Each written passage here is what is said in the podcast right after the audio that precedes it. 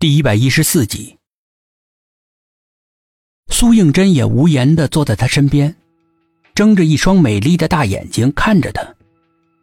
在他的眼里面，他从来就是不应该有正常人所具备的各种伤心、失望、痛苦、高兴，这些代表着人性的七情六欲的感情。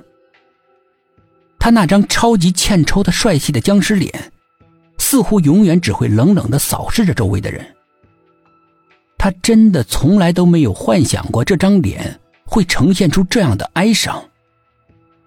一时之间，他不知道该怎么安慰他，还是就此保持沉默。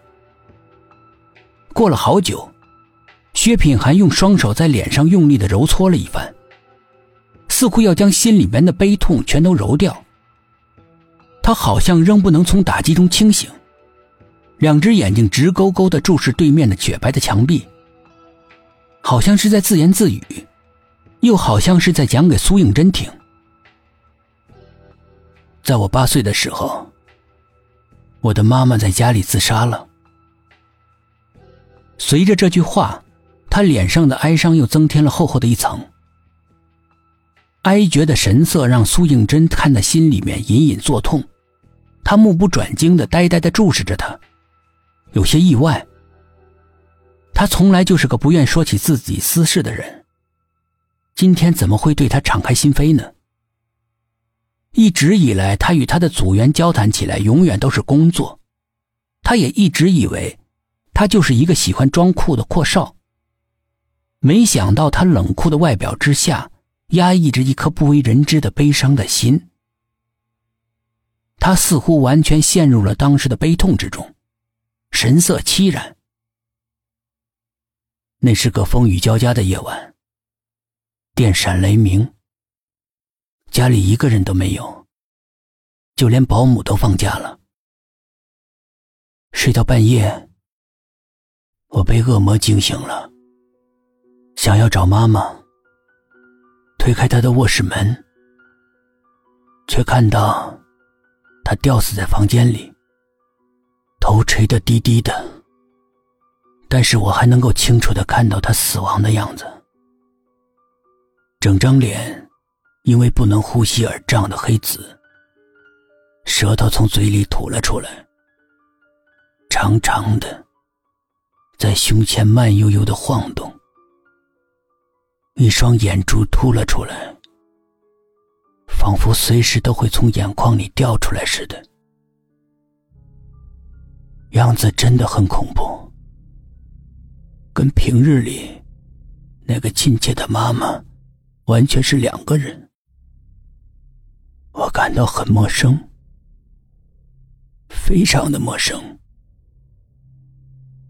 薛品涵用一双手捂住脸，声音从指缝里传出来。我呆呆的看着悬在半空里的妈妈，心里面又害怕，又伤心，又无助。说到这里，他放下手，转过头，已经是泪流满面。你能想象一个八岁男孩的无助和惶恐吗？苏应真的眼里蓄满了泪水，轻轻的点点头，泪珠随着滑落。我后来想要给我的爸爸打电话，可是电话里面，爸爸没有半点伤心的意思。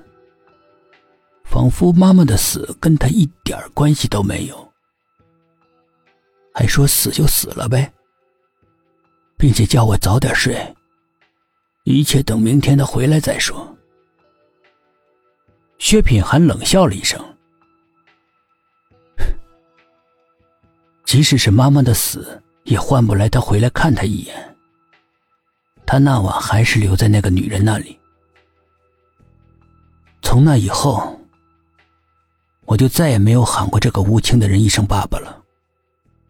也是从那以后，我会害怕听到，害怕看到一切关于死亡的信息，特别是身边人死亡的信息。有时候我真的不适合做你们的组长，是我的疏忽害死了杨叔，还有我的师傅。